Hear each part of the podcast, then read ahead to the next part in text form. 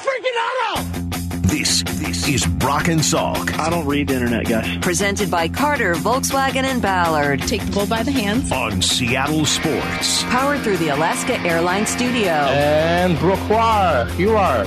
And Brooke Huard. Now here are your hosts, Brock Huard and Mike Salk. Oh, we got all kinds of fire for everybody this morning. It is Brock and Salk. Seattle Sports on 710, seattlesports.com, home of the red hot Seattle Mariners who will play in just four hours, 11 a.m.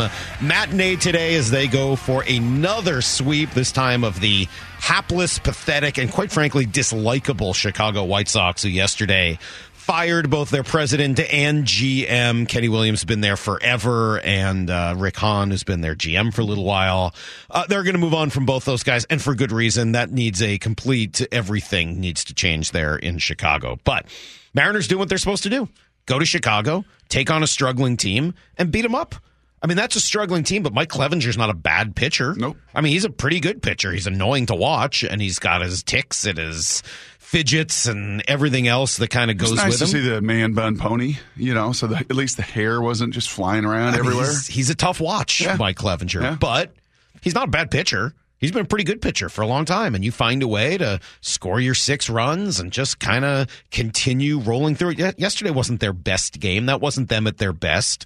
It was them just kind of doing what you need to do to kick the butt of a bad team, and they did it again. Yeah, it is just uh, for as much as we talked earlier in the year about just control the zone and what is control the zone. You remember all those conversations through so many of these struggles. What does it mean? And bringing different players in and different journalists in and everybody trying to understand this. What I mean is this what's getting in the way? Are they are they thinking too much? Are they just not reacting? I'll tell you.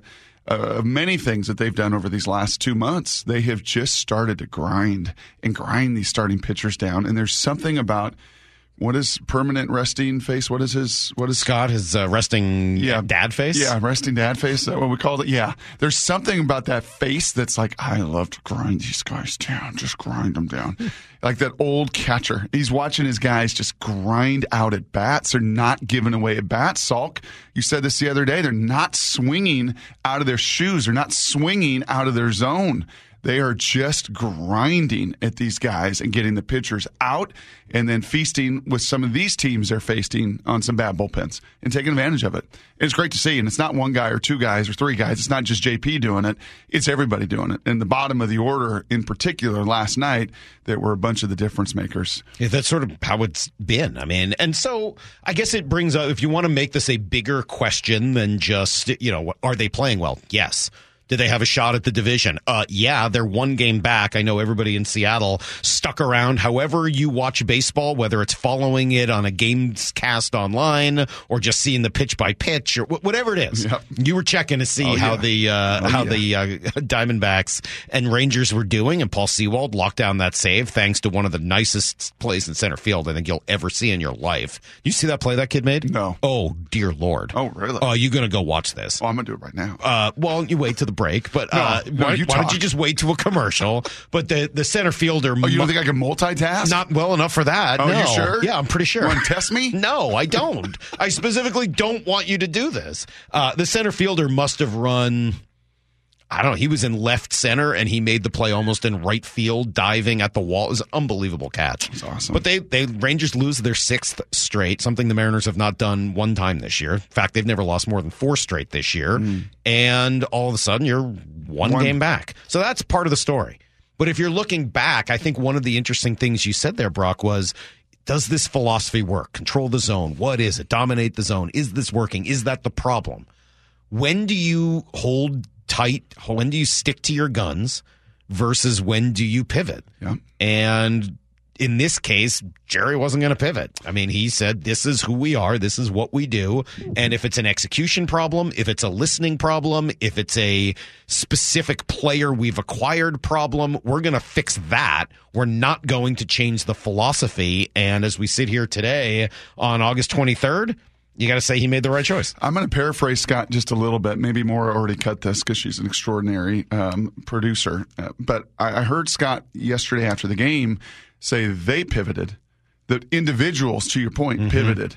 And it started to be about the rest of the group and the rest of the team and not just their own individual. That sometimes you start a season, you want to get yourself going, right? You want to you want to swing the bat, you want to get your own stats going, you want to get going.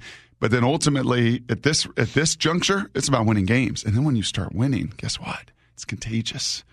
It's contagious. It's like football, man. It just gets in your blood. It's contagious. I'm on the Husky practice field for hours. It's contagious. I'm on the Seahawks practice field for hours. It's contagious. I'm with family, I'm with Moore and Salk on the field. It's contagious. You just can't quite get enough of it. Well, and then maybe you show up and you don't want to be the weak link. That's exactly what Rojas told us yesterday. you're trying to make a good first impression, and you don't want you don't want the team and the staff to think you know we just gave up our closer for a scrub. So, um, yeah, it's it's it's always tough trying to make good first impression, but and he failed.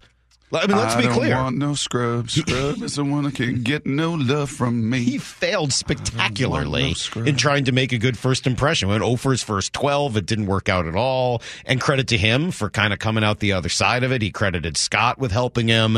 And then he talked about talk, you know, working with this this, hitting group, staff yes. and Jarret DeHart and the rest of his group and just saying, all right, what can I do? Yep. I'm open to I'm it. in. What do we do? Yes. And when guys listened, they were able Yes. to get the job done. I know everybody wants to fire them, but they were able to, when somebody wanted their help, Yes. it was pretty successful in getting him turned around, and he hits another home run last night. Of course he did. I mean, who's on with us this morning? At nine, oh, they can't be on at nine thirty. No, yeah, we don't have any guests today at nine thirty. Hey, right. What time is first pitch? You were pretty excited about this because yesterday What? you mentioned you mentioned to him that you know what Cal had done the day before, and then Rojas came on, yes, and so uh, he took note of it. Did you hear him post game with Shannon Drayer?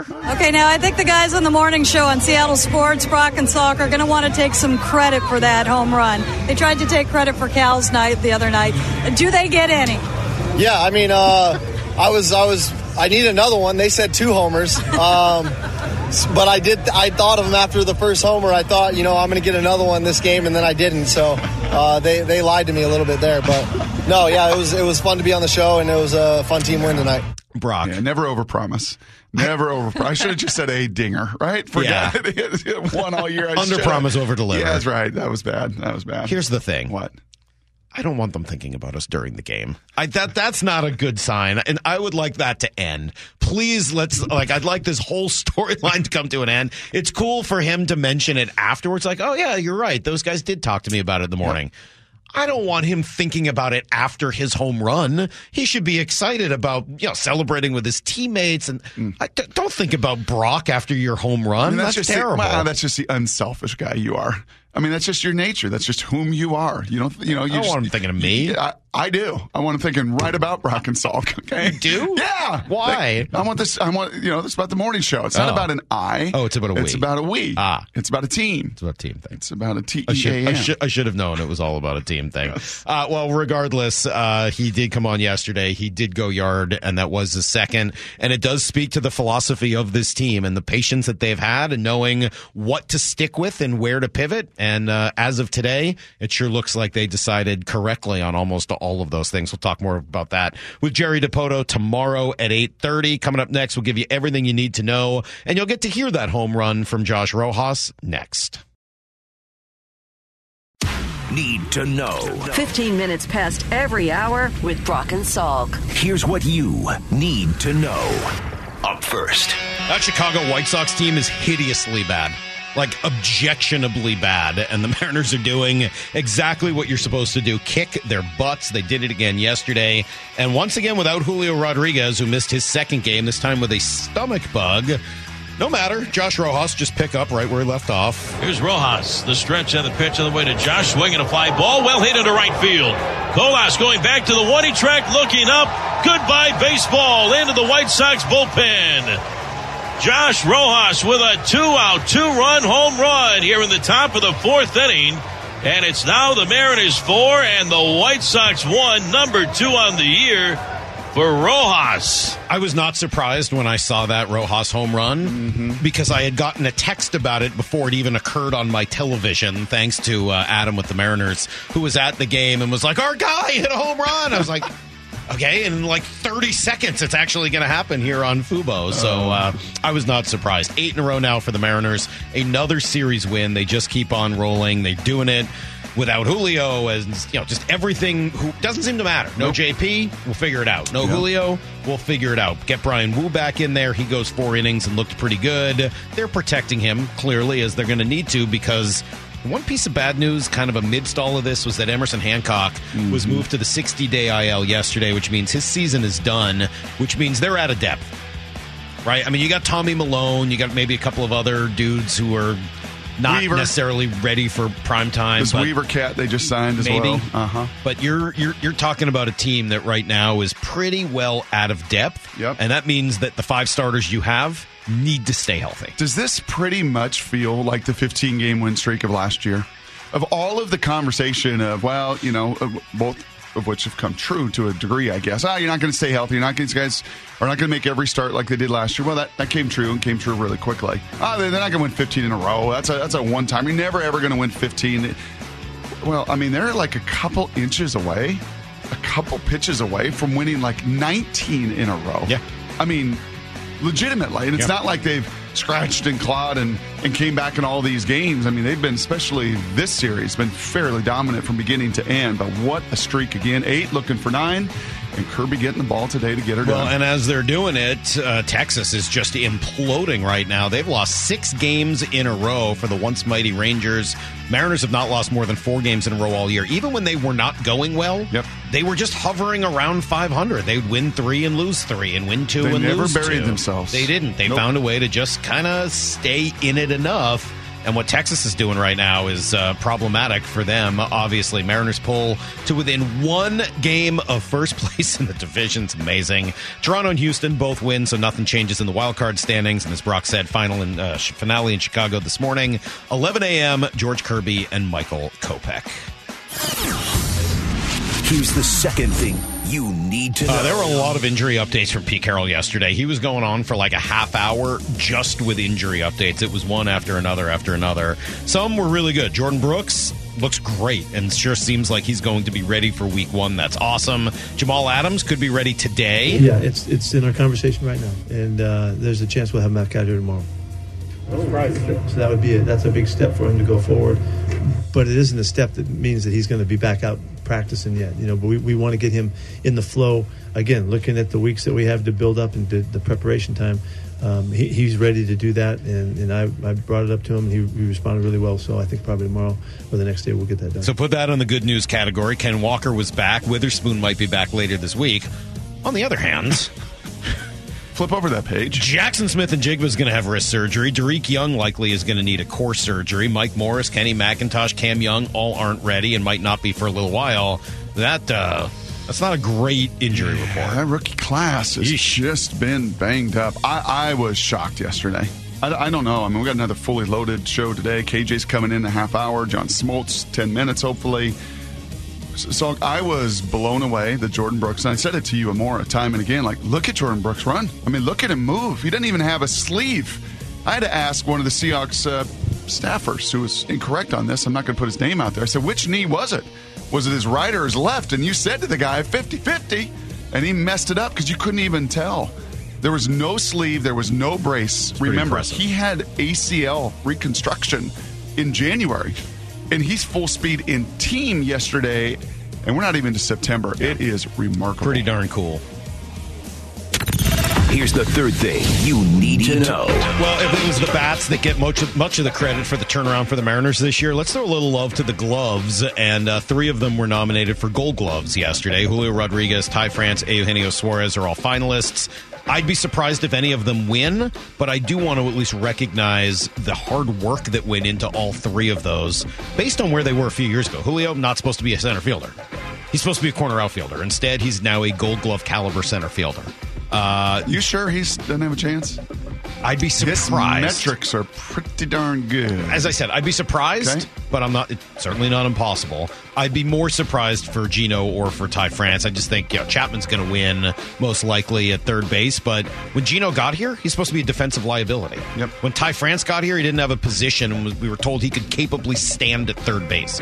I mean, like for those three guys to be Yep. in that conversation, tremendous. That's exactly what Rojas was talking about with us. Like, this is a loose team led by Julio out in center field, but it is a team that gets their work in. I mean, it is early before the game, it is pregame, it is just fundamentals over and over. And when you watch Suarez now, and I think Damon was asking me about him last night, like, what's his story? I'm like, well, he grew up a shortstop, Right. And then he grew into some power uh, with some size, and he moved to the corner where he was just kind of, I don't want to say lazy, but it just wasn't a focal point, and it's become a focal point. It's been unbelievable. He doesn't miss a throw. 250 some throws now without a throwing error.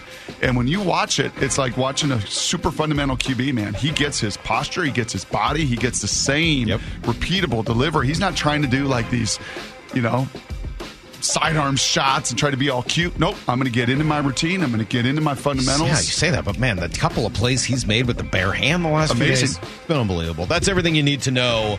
Uh, as Brock said, John Smoltz, we think, is going to join us here in about uh, five, seven minutes. Before we do that, since we just have a moment or two, you were at practice yesterday. What did you see? Like, what jumped out to you besides Jordyn Brooks? Can you? What was the biggest thing? Well, after a couple off days, and this is this is natural, and It's kind of a chill practice. uh, well, for uh, offense was kind of in chill mode in their shorts. The defense was relentless. They destroyed them. If they had a competitive board up there, like offense, defense through the team periods, and chatted with a couple of the offensive guys coming off, and I've known those days where it's like you're playing uphill. Like the defense is just coming downhill the whole game, and there's nothing you can do to stem the tide.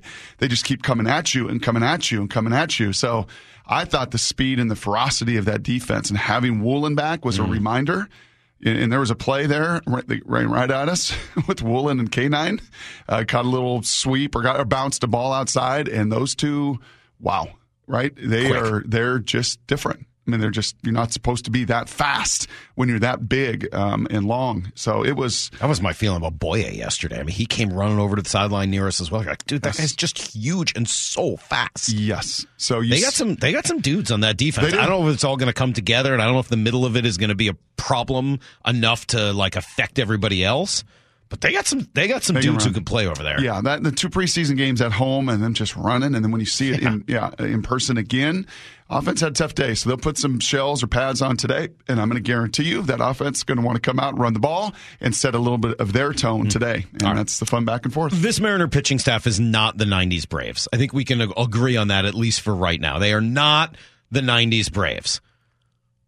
But if you're looking for a comp, that's certainly what they might project into. So who better to talk about them than a member of the '90s Braves? John Smoltz will join us next on Brock and Salk. This, this is Brock and Salk Powered through the Alaska Airlines studio. Back in mornings from 6 to 10. on Seattle Sports and the Seattle Sports app. All right, rolling along with these Mariners who have, for the second time this month, won eight straight games. Unbelievable, especially considering where we were just about two months ago. Joining us to chat a little bit more about them is John Smoltz, the Hall of Famer, taking a few minutes with us. John, thank you so much. We appreciate it. Oh, my pleasure. Thanks for having me. You guys, you and Joe saw these Mariners before this run, right, John? You guys were down. Was it at Houston on a Sunday, I believe, in June? That you got to see them up close. I don't think they won that game, and I think it was right before they have got red hot and be the best team in baseball. But I think even then, you and Joe said, "Hey, keep an eye on these Mariners. They're constructed pretty darn well." So, are you surprised they've gone on this kind of run? Um, no, I'm not surprised. I think the biggest thing was the surprise was why are, I mean, they were really struggling to score runs, and that was the inconsistency that the first half really had. And, you know, not to tie it just to one guy, but he's such an electric player that, you know, Rodriguez, once he got going, you figured this team's pitching's not going anywhere. It's not really going to be the issue. It's whether or not they score three runs. And they certainly, since the All Star break, have connected offensively. And this team has basically been uh, a juggernaut from the offensive side and doing all the things they have to do to win, ba- you know, win baseball games. And it's showing up. And the confidence has got to be through the roof. I want to be very respectful as I ask this question because the current Uh-oh. no, I'm serious. No the current. Mariners rotation is not in the same category as the Braves teams that you played in. None of these guys have shown themselves to be Hall of Famers, whereas you had three and a couple other guys who were really tremendous pitchers as well. So I, I say this with seriously a lot of respect. But having been a member of those teams and the way you all challenged each other, et cetera, as you watch a team come at you with specifically Castillo and Kirby and Gilbert, but then a couple of these other young guys with Bryce Miller and Bryan Woo, et cetera, is is there a comp to be made? Is there something that we can learn from what you guys were like that would help us understand what this group will be like? Braves like vibes. You know, I remember asking answering this question probably like five years ago, six years ago with the Mets rotation, and I think people's heads fell off when I said there's probably 10, 12 rotations that are way better than ours. And, you know, people are like, what is he talking about? I said, because individual years, we don't stack up, but we did it collectively for 10 years. Was totally different philosophy, totally different mindset. And individually, we wouldn't be picked at all. You know, if there was just a random pickup, pick your, uh, pick your starting staff and we, we just wouldn't. Our stuff does not compare to the guys that you mentioned, even on this staff in Seattle. So that is the answer to that question is no one will do it 10 years. So the easy answer is they're way better now. And they have an opportunity, if healthy, and that's that big if, that the two letter word is, has been crushing pitchers for years, and nobody seems to care because they just said, we'll just bring up the next guy.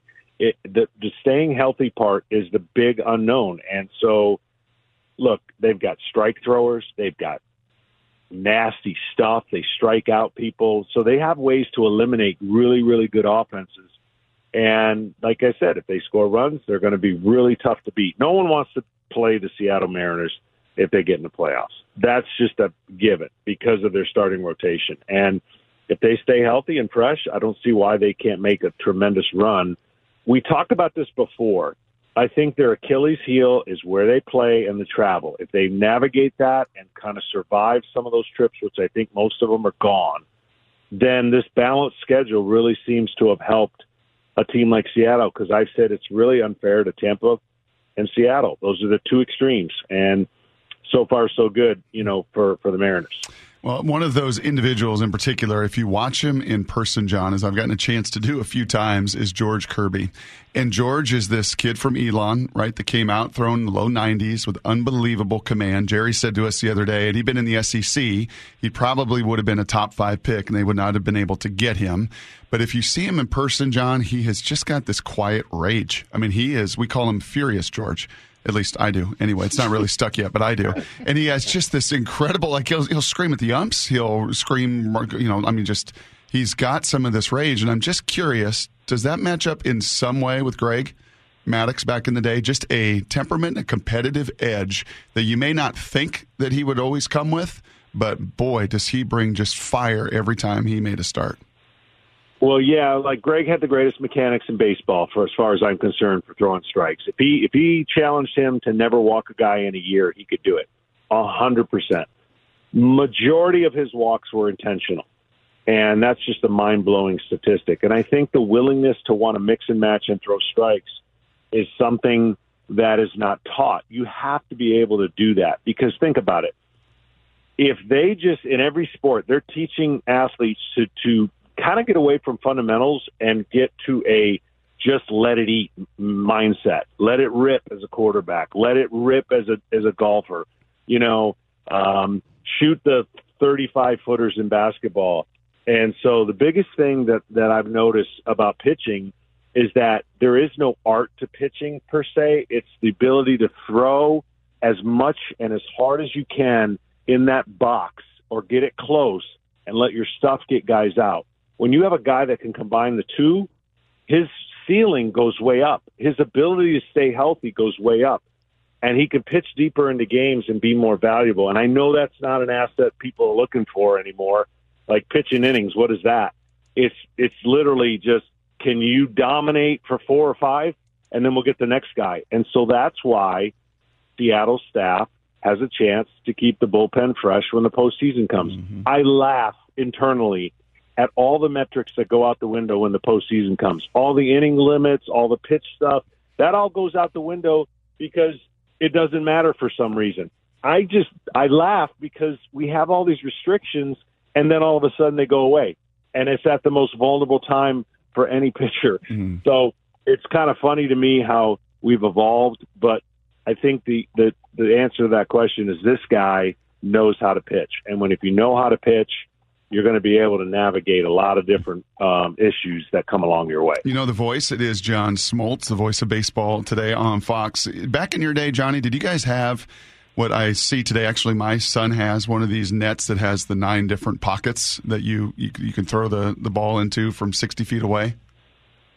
No, no, we didn't. Um, I, I honestly, I generated that when I was a kid on a brick wall, and I I put tape on a brick wall to have nine squares in it. Um, and I learned how to throw to those quadrants when I was younger. I'm talking eight, nine, ten, eleven years old, and that was just something I came up on my own. There's so much technology, so many different ways to get it done, and I'm not saying that they're all, you know, perfect or they're all bad. I just think that the ability to to pitch today is it's really the ability to throw, and I, I just I feel bad because for young pitchers who throw hard and have great stuff that come out of a computer, when that goes down at all, they look at you like you're about to break and next guy up. Like there's mm. no way to learn mm. how to pitch without your best stuff because no one's being taught how to do that. Hmm. and so you either have it or you don't. If the, if Maddux had that nine pocket, could he have sit there, sat there, and used from 60 feet and said, "Okay, hit number four, hit five, hit seven. Like, oh, could, no doubt, no doubt. That's I watched every bullpen he threw. Um, you know, Glavine was stubborn, didn't give in. He didn't have the precision that Maddux had, but I'm talking head still, shoulder quiet, everything that you want for a pitcher, and his ability to maneuver the strike zone to make a pitch look like it was a strike, Yeah. end up a ball, and vice versa. And I think that is just the art of what our generation promoted. And uh, certainly, it, he would not be drafted, and he would not be looked at in the big leagues today. Yeah, no Glavine. Glavine wouldn't have been able to hit all nine pockets, but if you would put a, a, a tenth one just a little bit outside the strike zone on the arm side, Tom would have hit that one over and over and over again. Like, yeah, no, that's a strike for me. Thanks. hey, uh, John, you brought up Julio, and and we we've said it a number of times here. This team goes as Julio goes. Uh, we've heard players say it. Jeff Passan came on and said, I mean, that is that is obviously true with the M's. Who is Julio to you, and who could he become? Well, we're seeing some of the hybrid leadoff slash top of the order guys, and again, I may not agree with lineup construction because they use it over 162 games to gain an edge. I think I think that's a little bit much, but when you have an Acuna and a Julio Rodriguez at the top of your lineup, that and when I talk about leadoff hitters that can hit home runs, that's great, big deal. I mean that a lot of guys hit home runs. But when a leadoff hitter gets on and makes havoc for the pitcher on the bases, that's where it that's the difference maker. Because now he's impacting the lineup. If I'm facing a team that the first guy can hit a home run off me, I don't sweat it. No big deal. Solo home run, who cares? But if that guy gets on first and now can turn it into a bigger inning, which we're seeing today, thankfully, the athleticism and the um, ability to have action in the game again, that's what these two guys are. They're a guy that could hit 30, steal 30, and have an on base percentage that, you know, makes nightmare lineups uh, even better uh, when the guy, it's called the carryover effect. And I, I've never understood, personally, I've never understood batting Aaron Judge second. Never. And I never will. You, someone could explain it to me till they're blue in the face. I'm just speaking as a pitcher. You're doing me a huge favor to have that unbelievable hitter batting second because he can't do that much damage other than the best he can do in the first inning is a two run homer. Mm-hmm. And then if he comes around, there's no guarantees anyone's going to be on base. And that's why you're seeing the Yankees struggle because they pitch around him. Mm-hmm. You can't pitch around Julio Rodriguez because if you do, he's on the base stealing second, possibly third. So the game has changed, and I'm so glad it has. And stolen bases is back, and and that has just made the game better.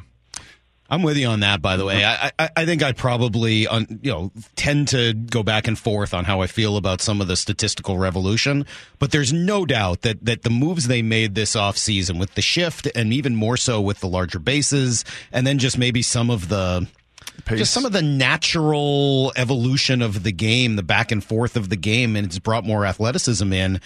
Look, I love baseball. It's been my favorite sport since as long as I can remember, but it's been a lot more fun to watch over the course of the last few months just because we're seeing athletes again. No doubt. We were losing, and no one would pay attention to this because you're not talking about a huge sample size. We were losing two, stor- two sports stars to other sports almost at a 100% rate in the last seven years. And I think that, to me, of all the issues that could happen in other sports, injury, career, like longevity, baseball was the number one for the longest time longevity sport, and that has changed. And for, hopefully, we'll go back to the two sport athletes, maybe thinking about playing the sport again because it showcases your talent.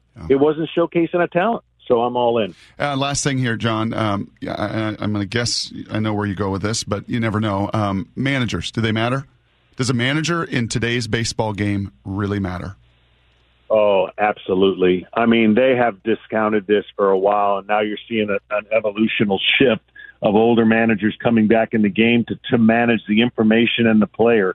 There is so much that goes on in a clubhouse that can fraction a team. There's so many unquantifiable uh, metrics that everyone's been trying to put an absolute to that they can't. I'll give you a perfect example. They don't know the heartbeats of a player. People who got the input and output of an information of a computer can't tell you anything about the heartbeat, the desire, and the clutch factor because they say that doesn't matter. There's no such thing as clutch. And when you say that to a guy like me, I want to I, I want to I want to have a conversation for the next two hours with that person because they have never played a sport. They have no idea what they're talking about because there is such a thing. They think it's a random act that can't be reproduced. So when you talk about managers in today's game, that is more important than ever before because of everything I just said. And the reality is these players need leadership and they need to be able to be have to get that information translated to them so it applies to them so they understand it. And this guy in Seattle, by the way, is one of the best. He, he should have. He was my hey, he was my catcher in the Junior Olympics in in in Albany, New York, when we were 17 years old. Oh, we saw those pictures. So- yeah, I think I saw those pictures on that broadcast that day of you and Scotty back in the day. Did day. he look like a dad then, or was he at least like a kid at that point? he looked like an older kid. Okay, Uh, he looked like he was. He looked more polished than anybody else. What does, he, what does he need to do to get some national respect?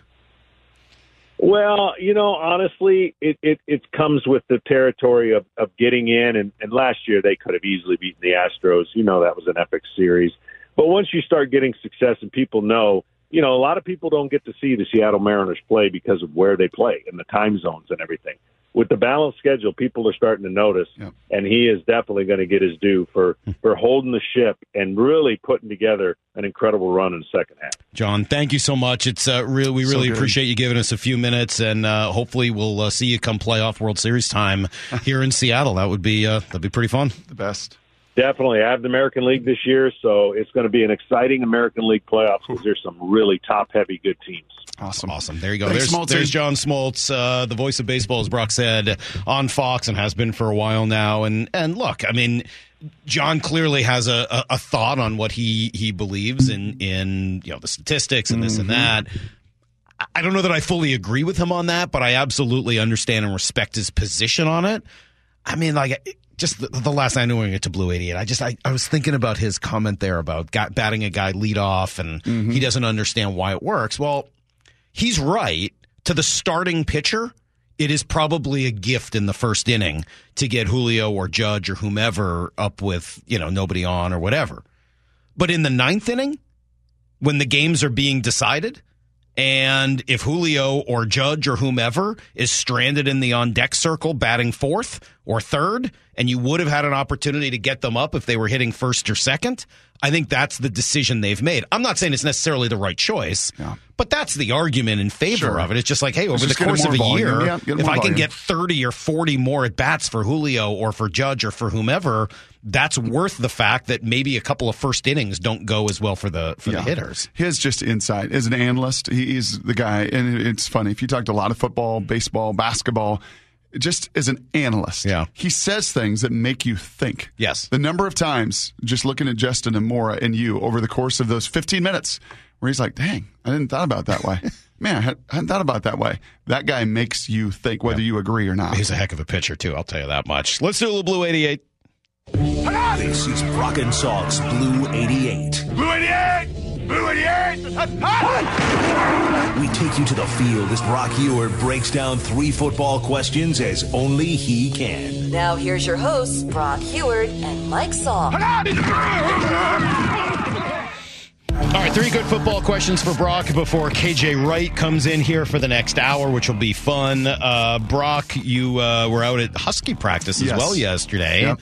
What was uh, what did you see? You know what's percolating in my mind? Ray Roberts. Oh, I can only oh, imagine why. Big Ray was in my mind. Why? Because I think you were out there the time. I think Macy and Haley were there running the stands, and you and me and Ray went and watched the Huskies. And Ray was like, "What is up with these fat guys with skinny arms?" There are so many fat kids with skinny arms on their offensive line specifically. Yes, bro. He was not impressed with their offensive line that day. I know they lost some pieces on this offensive line from last year, but oh my gosh, Rosengarten and and Troy Fautanu, I mean, they're NFL dudes.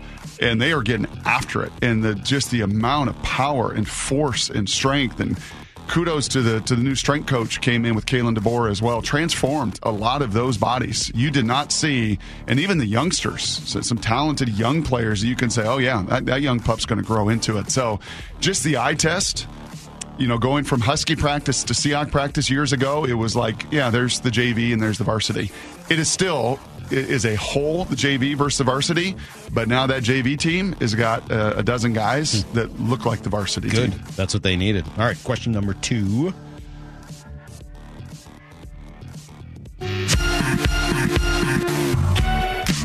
Uh, we talked to Geno Smith yesterday, which was great. I, I think we're going to play some of that for KJ coming up here in uh, in a few minutes. What was the best thing you heard from Geno? Two things. Two things jumped out. Number one, when I asked him about San Francisco, how do you close the gap? And he's like, yeah, man, you play elite teams. It's the margin of error. The margin of error, anyway, in the NFL, as KJ would tell you, is five or six plays usually a game. But against San Francisco, it was one or two plays, and in particular, giveaways and fumbles and a turnover. And you just can't do that.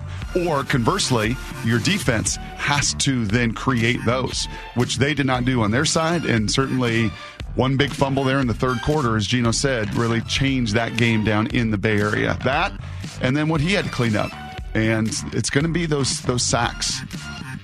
If there's one number I will look at more maybe than anything else for Geno, it's not completion percentage or pass efficiency. As Peter King said, you know, to Rich Eisen, he's not a fluke. You, you can't do what he did for a year and be a fluke. But those sack numbers have got to come down. Mm. And even in the preseason game, the first one, right? Third down sack. You know, Myers bailed him out with a 57 yard field goal, but but get rid of the ball, man. Yeah. Just just find a way. You know, I saw Peyton do it. Watch Tom do it. You saw Drew do it. Like the, the more Aaron Rodgers does it, just get rid of the ball. And it def- and it deflates a defense, especially when they're near getting home, and the juice and the energy that comes from those negative plays. Don't give them a chance. Just get rid of the ball. All right, question number three. Uh, you also, as you said, we're at Seahawks practice yesterday, so just getting a, a, a tour of everything going on football wise good. in this city on a perfect day for it. I wish I could have had like 50 of my favorite friends, like right next to me all day yesterday. Sorry, we weren't enough for you. No, I'm you sorry, were. I'm sorry, we weren't enough for you. No, I mean, no, Laura and I were there with you, hanging out. I'm, I'm At the- sorry, we weren't the- enough at the Seahawk. I'm I mean, saying- it felt like maybe we'd be enough, I'm but saying I guess yeah, not. to double dip on both. Kind of hurts. Kind of hurts our feelings, I would say. Yeah. You know, mine more than Morris, maybe, Uh-huh. but okay, hurts. Uh, what did you see from the Seahawks defense? Some of the scheme changes they're making. Well, I saw the aggressiveness, and I'm going to ask KJ a lot about this. And Pete was asked kind of post practice about it, and he did his dodging as best he could. Gregg Bell tried to come at him. Brady tried to come at him, And Pete, when he doesn't want to answer scheme questions, is very coy and very good, and kind of turns it around and, and pokes a little fun. Well, he was pretty clear him. though. Jordyn Brooks is going to play next to Bobby, not in place of Bobby. Correct. That was pretty clear. That was clear, and you know we're going to probably see all three linebackers. You're going to see Bush, Wagner, and Brooks on the field. You know, back in KJ's day, they tried to do some of that, just base defense. We're going to play base, and we're going to have our big linebackers out there. And you know, you stop the run, but it was a little bit challenging in some of the passing game. With the way that Brooks can run and the way that Devin can run, almost looks like a safety. He almost looks like when he's in that nickel linebacker spot, he almost, frankly, looks like some of the nickelbacks in the league. Mm-hmm. I know he packs another 30 more pounds than Coby, but he's shorter. And, you know, like, yeah, you're going to see, uh, it's just going to add to the versatility with a capital V. All right, there you go. That is today's Blue 88 as we bounce back and forth here between Seahawks, Mariners, football, baseball, as both sports are uh, really in a good spot right now in Seattle. Really excited about what this season brings for Se- for uh, the Seahawks, and obviously the you know the Mariners in the midst of their second eight game winning streak this month. They're a game behind Texas. Bro, we said this so much last fall. Seriously, so many times. Playoffs, are, I mean, the, the Mariners make the playoffs. The Nothing Seahawks are, it's unbelievable. And the Huskies this year are a legitimate contender. I mean, if there were 12 playoff teams, as there will be in 2024, they would absolutely be Hmm. a playoff contender. With just four, uh, margin's probably too small, especially with the schedules and the cupcakes that a lot of the other teams But when, you're, get. but when you're following a pennant chase like this, Oh, and that's what it is, by the way. Now it's no longer just a playoff chase. That's right. There's no pennant chase. I That's mean, right. like you, you are right there in the middle of it, a game behind Texas, who is in trouble right now, and they, you know, had to have a team meeting after the game yesterday. I mean, like they, they are all over the map. I know they've got better names than the Mariners do, especially offensively. And I know they went bigger at the trade deadline, but they're not playing better baseball. That's for sure. And right now, what uh, the Mariners doing is a lot of fun. All right. With all that uh, being said, we got KJ coming in the building. I know it's like you just got to shift gears because you never know what's coming up next. We're going to make KJ talk an hour of baseball. I think he's ready for that. No? No, maybe not. Okay, we'll talk football with KJ. That's next on Brock and Salk.